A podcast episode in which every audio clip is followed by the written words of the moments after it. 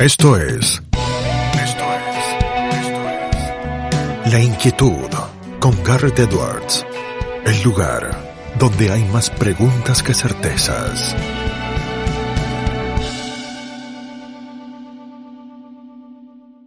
Damos vuelta de página aquí en La Inquietud por CNN Radio Rosario. Tenemos un enorme honor, placer y privilegio.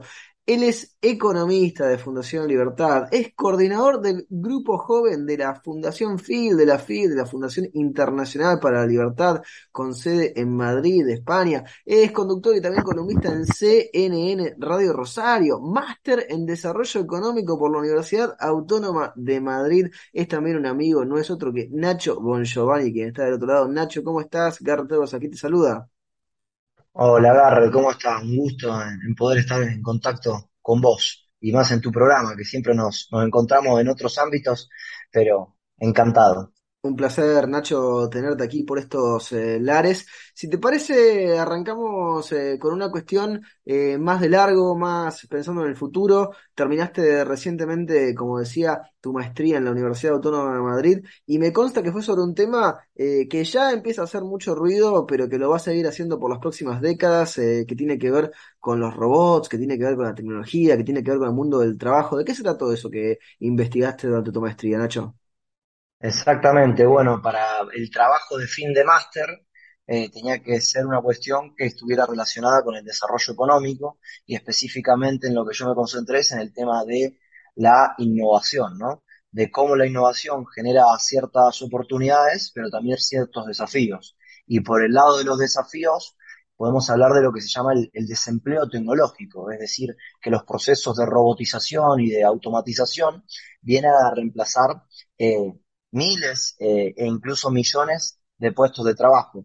Distintos eh, expertos en estas cuestiones, investigadores, bueno, han lanzado ciertos estudios que ah, han alertado al mundo en, e- en esta cuestión y que generan mucho temor en la población. Y sobre todo, ¿quiénes son los más eh, desfavorecidos con estos cambios tecnológicos, con estos descubrimientos que vienen a, reemplazar, si se quiere decir, a, cierta mano de obra? Bueno, obviamente los trabajadores menos cualificados. Es mucho más fácil reemplazar a un obrero manufacturero que a un físico nuclear, ¿no? Entonces, bueno, va por ese lado la cuestión eh, y también cómo los políticos, sobre todo los políticos populistas, utilizan este temor que hay en la población ante estos nuevos descubrimientos, ante las innovaciones y demás, para jugarlos a, a su favor, para tratar de, de, de, de acumular la mayor cantidad de votos posible. Así que creo que el desafío va a estar en esa cuestión, ¿no? En tratar de eh, utilizar todas las herramientas que tengamos a nuestra disposición, desde la educación como a los Sí. procesos de formación en las empresas, para que la población se pueda adaptar eh, de la manera más, más rápida a los, a los nuevos descubrimientos. Es decir, que la tecnología en definitiva se vuelva un complemento para el trabajador y no un sustituto del trabajador. Imagino, Nacho, que cuando estudiabas esto sentías que había como una suerte de recurrencia, ¿no? Pasó con la electricidad y las velas, eh, pasó con los caballos y con los autos y sigue pasando cada tantos años, a lo mejor ahora más rápido que lo que sucedía antes, pero es la gran discusión, como marcabas, de cómo nos adaptamos al cambio tecnológico. ¿Qué respuestas se dan para adaptarse a ese cambio tecnológico, para ayudar a que la gente no se quede en el camino o se caiga de la mesa? Bueno, sin duda, una de las primeras respuestas que hay que dar es el tema de la educación, ¿no? Que la educación esté, eh, primero, algo muy importante es que tiene que la educación tiene que aprender a correr a la misma velocidad con la que se dan los adelantos tecnológicos. Y segundo, que sea una educación más focalizada en el mundo que se viene, ¿no? No que sigamos con cuestiones eh, que atrasen demasiado. Y otra cuestión también muy importante tiene que ver con las capacitaciones que se puedan dar dentro de la misma empresa, dentro de la misma organización o de una compañía. Ahora, obviamente, para esto, una gran empresa, una multinacional, tiene mucha más facilidad para capacitar a sus trabajadores que una pequeña empresa, ¿no? Entonces, ahí es donde también, por ejemplo, ahí va a entrar el, lugar, el, en juego también el tema del financiamiento, ¿no? Del financiamiento que reciban las pequeñas y las medianas empresas para que la brecha no se eh, incremente porque no puedan o porque les cueste más incorporar las nuevas tecnologías o incluso también capacitar a sus trabajadores. Aparecía ahí, Nacho, el cruce con la política. Decías el riesgo de los líderes populistas que meten miedo, que asustan, que empujan y llevan agua para su molino. Ahora, eh, ¿tiene un rol o no tiene un rol el Estado en esta discusión? Y si lo tiene, ¿cuál sería para vos ese rol? Bueno, a ver, eh, todo obviamente tiene, tiene que ver con la perspectiva en la que uno lo ve. Hay personas que tienden a creer más en el Estado que otras. Yo particularmente eh, creo que el Estado tiene que tener funciones limitadas. Ahora, dentro de estas funciones limitadas que creo que tiene que tener el Estado, me parece que la educación, eh, pues, está bien que el Estado fomente la educación, incluso estoy, no estoy para nada en contra de la, de la educación pública, y me parece que ahí el Estado puede jugar un rol eh, importante a la hora de que la formación pública esté bien focalizada en las nuevas herramientas con las que hoy contamos, desde la programación hasta diversas cuestiones para aprender a manejar las, para aprender a manejar las, las tecnologías. Obviamente eh, que esto estoy diciendo, estoy refiriéndome a que el Estado tiene que hacer una transformación en la enseñanza que está impartiendo, no a que tenga que destinar mucho más presupuesto, porque cada vez que se pide algo nuevo o surgen nuevas necesidades, el Estado y los políticos siempre aprovechan para terminar agrandando el Estado y sabemos que no se trata de que porque el Estado sea más grande eso quiere decir que sea más, más eficiente, ¿no? Por el contrario, en Argentina lo que vemos es un gran Estado, pero absolutamente ineficiente. Te traigo para la Argentina, Nacho, que es eh, un tema al que siempre le dedicabas eh, tiempo de estudio y de análisis. Eh, en su momento incluso escribiste en lo que fue tu tesis de grado, que lo charlaste luego con una de las principales pensadoras que usaste para el análisis, hablo de Deirdre McCloskey. un paralelo, ¿no? Con su idea de las virtudes burguesas, pero aplicado a, a la historia de los inicios, de los albores, de los orígenes de la Argentina. ¿Cómo era esa Argentina y cómo es en contraste con la Argentina que tenemos ahora? Era muy diferente, ¿no? Uno se pone a pensar desde 1860, 1880, las, las presidencias históricas, Mitre, Sarmiento, Avellaneda, eh, toda la visión que tenía eh, Juan Bautista Alberdi, ¿no? Sobre, sobre cómo había que poblar a Argentina, ese interés que tenía, en, si se quiere decir, importar personas, ¿no? Por así decirlo, que a la Argentina se poblara y se terminó poblando, obviamente, de, de, italianos, de españoles, que dentro de sí traían los hábitos del comercio y, de lo que es la civilización, ¿no? En definitiva, lo que es, por eso el paralelismo con, las virtudes burguesas de las que habla McCloskey, ¿no? Porque en definitiva parecería que Alberti lo que quería era importar las virtudes burguesas, ¿no? Y veíamos que por el año, por ejemplo, 1914, Argentina tenía el quinto PIB per cápita del mundo. ¿sí? Eh, en esos momentos Argentina competía con Canadá, con Australia, con Alemania, y ahora vemos que estos otros países que te acabo de mencionar nos han sacado una gran, una gran distancia, ¿no? Ahora lamentablemente la Argentina no, no ha seguido ese camino. En Argentina parecería que los gobiernos de las últimas, de las últimas décadas y sobre todo de los años más recientes eh, y el actual gobierno, parecería que, atacan a la riqueza, ¿no? Y que por otro lado glorifican o coquetean con la pobreza. Eh, quiero decir, un país eh, que, vaya a querer tratar de, escapar de esta situación donde tenemos 40% de pobres, en Argentina de cada 10 chicos, 5 o 6 son pobres. bueno, lo que más tenés que hacer es darle lugar a la riqueza, a la generación de riqueza y darle lugar al capital también. Eh, no va más ese, ese cantito de la marcha peronista combatiendo al capital. El capital es sumamente necesario, las inversiones son sumamente necesarias para crear nuevos puestos de trabajo, porque en definitiva de la pobreza no vamos a escapar con asistencia del Estado, con planes sociales. De la pobreza se, se logra combatirla y escapar creando nuevos puestos de trabajo, que eso viene de la mano de la inversión y del capital, y obviamente también de la mano de la educación. Da para largo, ¿no? Y la pregunta quizá uno lo, hace de manera genérica, pero ¿por qué en la Argentina se ataca tanto la riqueza, como decías?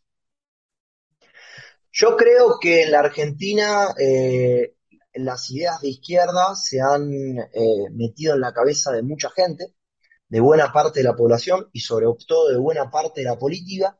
Y básicamente eh, la izquierda ve a la economía como si fuera un juego de suma cero.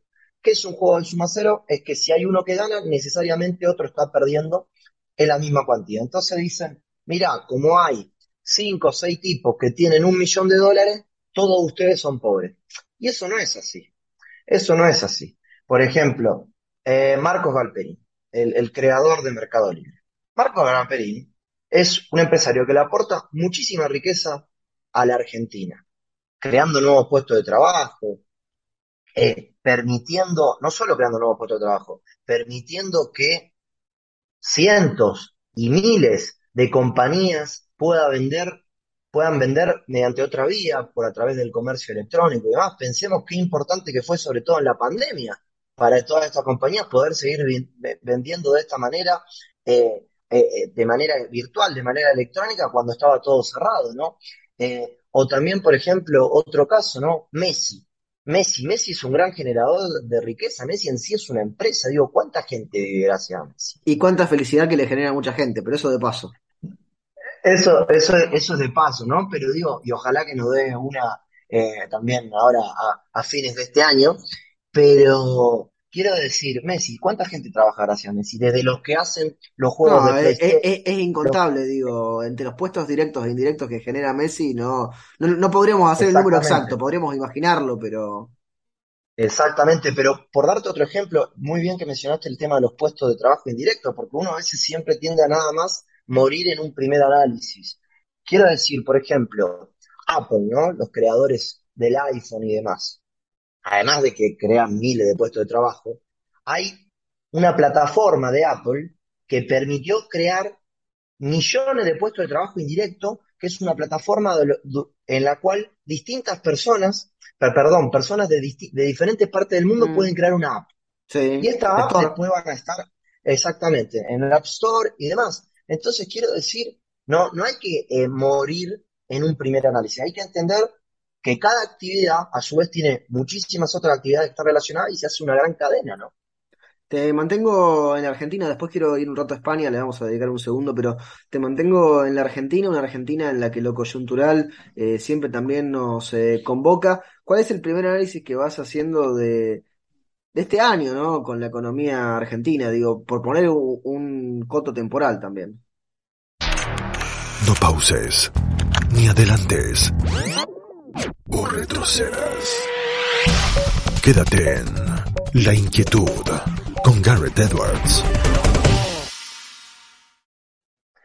Bueno, de este año creo que lo que se está viendo es que, hay mucha, mucha incertidumbre, un presidente que no tiene eh, para nada fuerza, que está totalmente desdibujado, eh, un año de muchísima inflación, un año donde estás teniendo inflaciones eh, mensuales del 7, el 8, el 9%.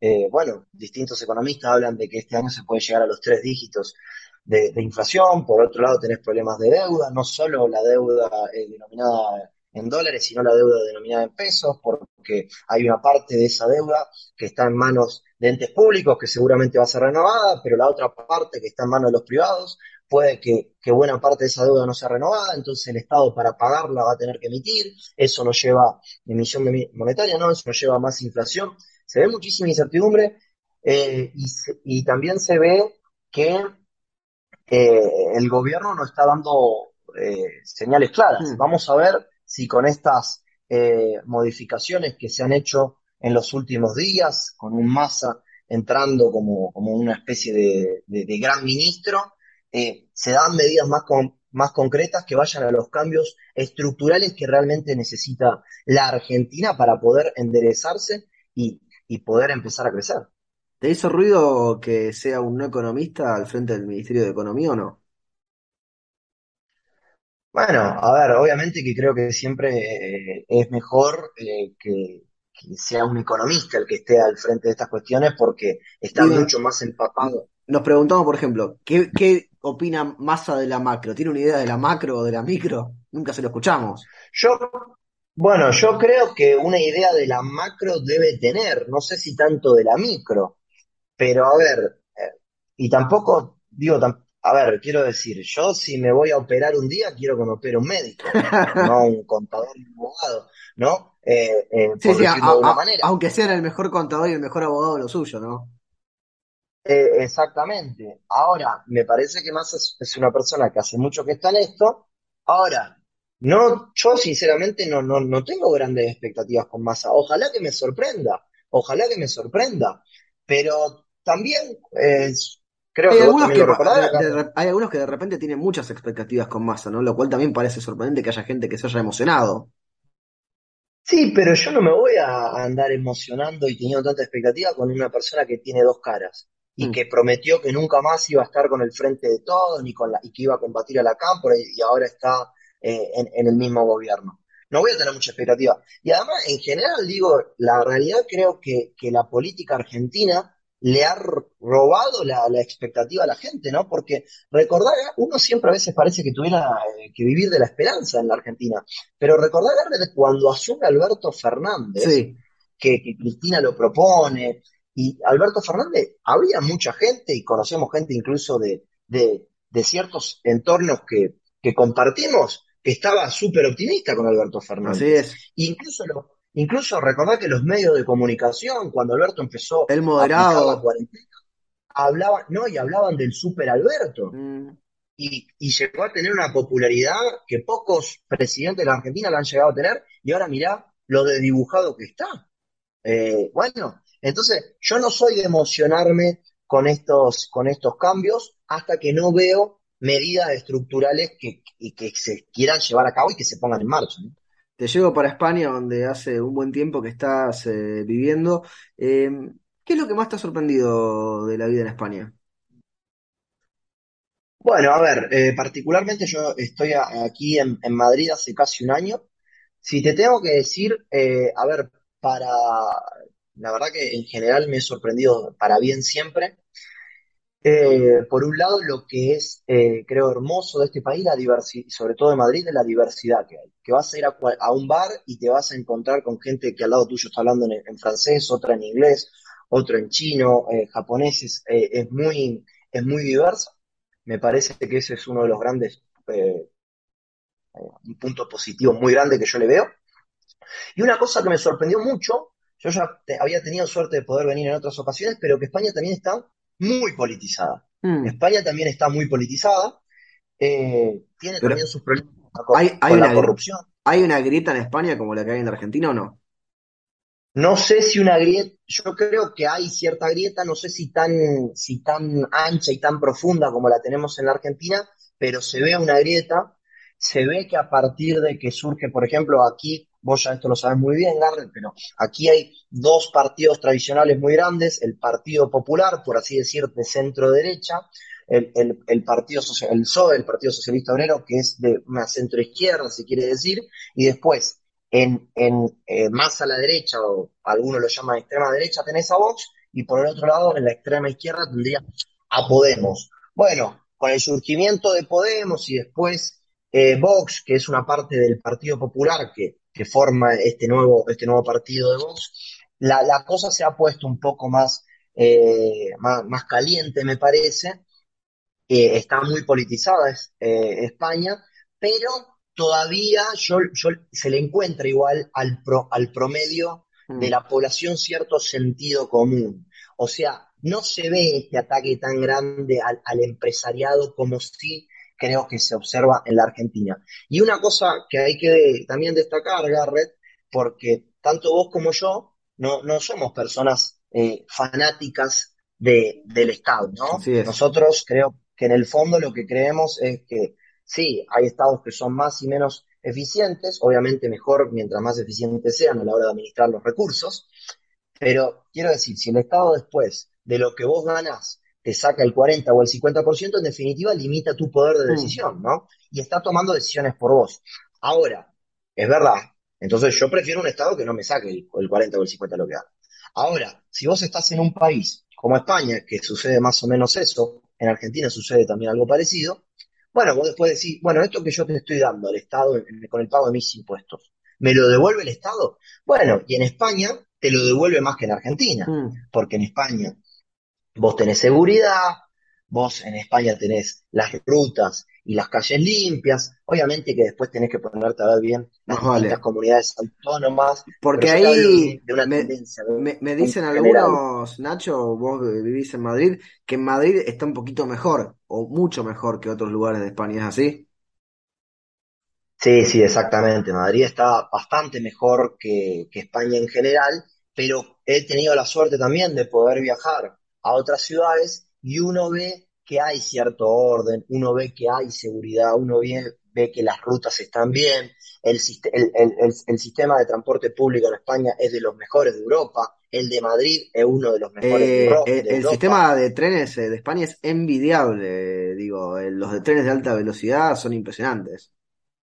Realmente, sí, exactamente, como vos decís, Garrett, realmente es, envidiable porque en pocas horas estás Está bien que España es un país mucho más chico que el nuestro, ¿no? Pero estás, llegás de una punta a la otra y, está muy bien conectado, eh, siempre salen a horario, eh, los precios no son, eh, son, son precios accesibles, entonces, bueno, y después el sistema de metro para moverse por todo lo que es el área metropolitana de Madrid realmente que además es mucho más barato que, por ejemplo, que el de París o es mucho más barato que el de Londres y demás. Así que en ese sentido el sistema de transporte español eh, eh, es, está considerado entre los mejores de Europa. E incluso ahí un detalle, no sé cómo estará en la actualidad, pero en un momento hasta tenían eh, sponsors privados en el metro que se lo ponían a algunas paradas el nombre para modificárselo, pero digo, no eran ajenos a la posibilidad de que fueran los privados los que terminaran subsidiando parte del pasaje, ¿no?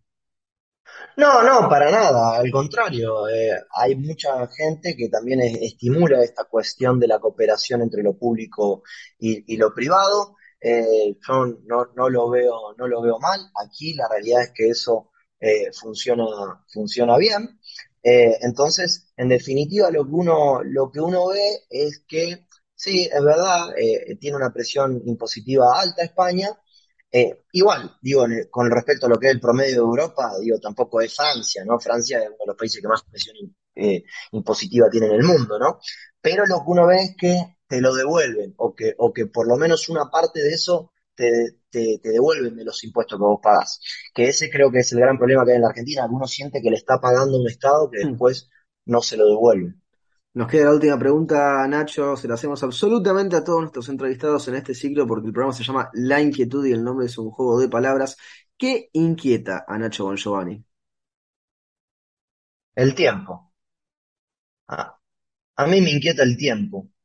Yo creo que la Argentina va, eh, hablando particularmente de, nuestro país, Garrett, eh, yo, tengo la confianza y la esperanza de, la de que Argentina va a salir de que Argentina va a salir adelante. Pero lo que me preocupa es el tiempo, el tiempo que se tarde en tomar las ideas y las medidas correctas, porque que nosotros estemos cayendo en una crisis tras de otra cada cinco años, cada diez años, no es gratis. Porque siempre dicen, sí, bueno, pero Argentina sale. Pero no es gratis, Garret, porque cada vez que Argentina sale de una crisis, sale con 10% más de pobres. Como te decía antes, 40% de pobreza, 60% de pobreza infantil. Eso no es gratis para un país. Que, y, te lo puedo decir por estar hace un año acá, que hables con algunos jóvenes argentinos que vienen acá a buscar un futuro, no es tan lindo de escuchar y además te digo, te digo más, hay algunos que ni siquiera prueban suerte en la Argentina, hay algunos jóvenes que se reciben y se vienen directamente para acá, para este lado, sea para Europa, para Estados Unidos, capaz que se van a Uruguay o a otro país pero no están probando ni siquiera suerte en la Argentina. Entonces, cuando los jóvenes miran para afuera y las empresas se te van, está claro que algo no, anda bien. Entonces, a mí lo que me preocupa es el tiempo que demore la dirigencia política en empezar a implementar las medidas correctas, en hacer reforma del Estado, en que tengamos un Estado pagable, en que se reformen las leyes laborales y demás, para poder encarrilar al país. Pero obviamente esto nada más no depende de la política, también depende de, la, de la sociedad, ¿no? Porque a veces pareciera que hay una parte de la sociedad que termina siendo cómplice de estos políticos populistas, demagogos y corruptos, ¿no? Entonces me parece que, que, que, la inquietud, por lo menos que yo tengo, es con respecto al tiempo que nos tome darnos, darnos cuentas e implementar las medidas correctas. Nacho, te agradecemos muchísimo por tu tiempo, por las reflexiones que nos has compartido a nosotros en audiencia y te mandamos un fuerte abrazo. Fuerte abrazo para vos, Garrett, fuerte abrazo para toda tu audiencia y ojalá que pronto podamos ver eh, una que se empiecen a implementar eh, medidas que, que encaminen la Argentina y ojalá también podamos ver un buen desempeño en este mundial, ¿no? De nuestra querida Argentina. Ojalá que así sea ambas cosas, eh, Nacho querido. Lo teníamos a Nacho Bon Giovanni aquí en La Inquietud por CNN Radio Rosario. Esto fue La Inquietud con Garrett Edwards. Síguenos en redes sociales y en www.edwards.com.ar.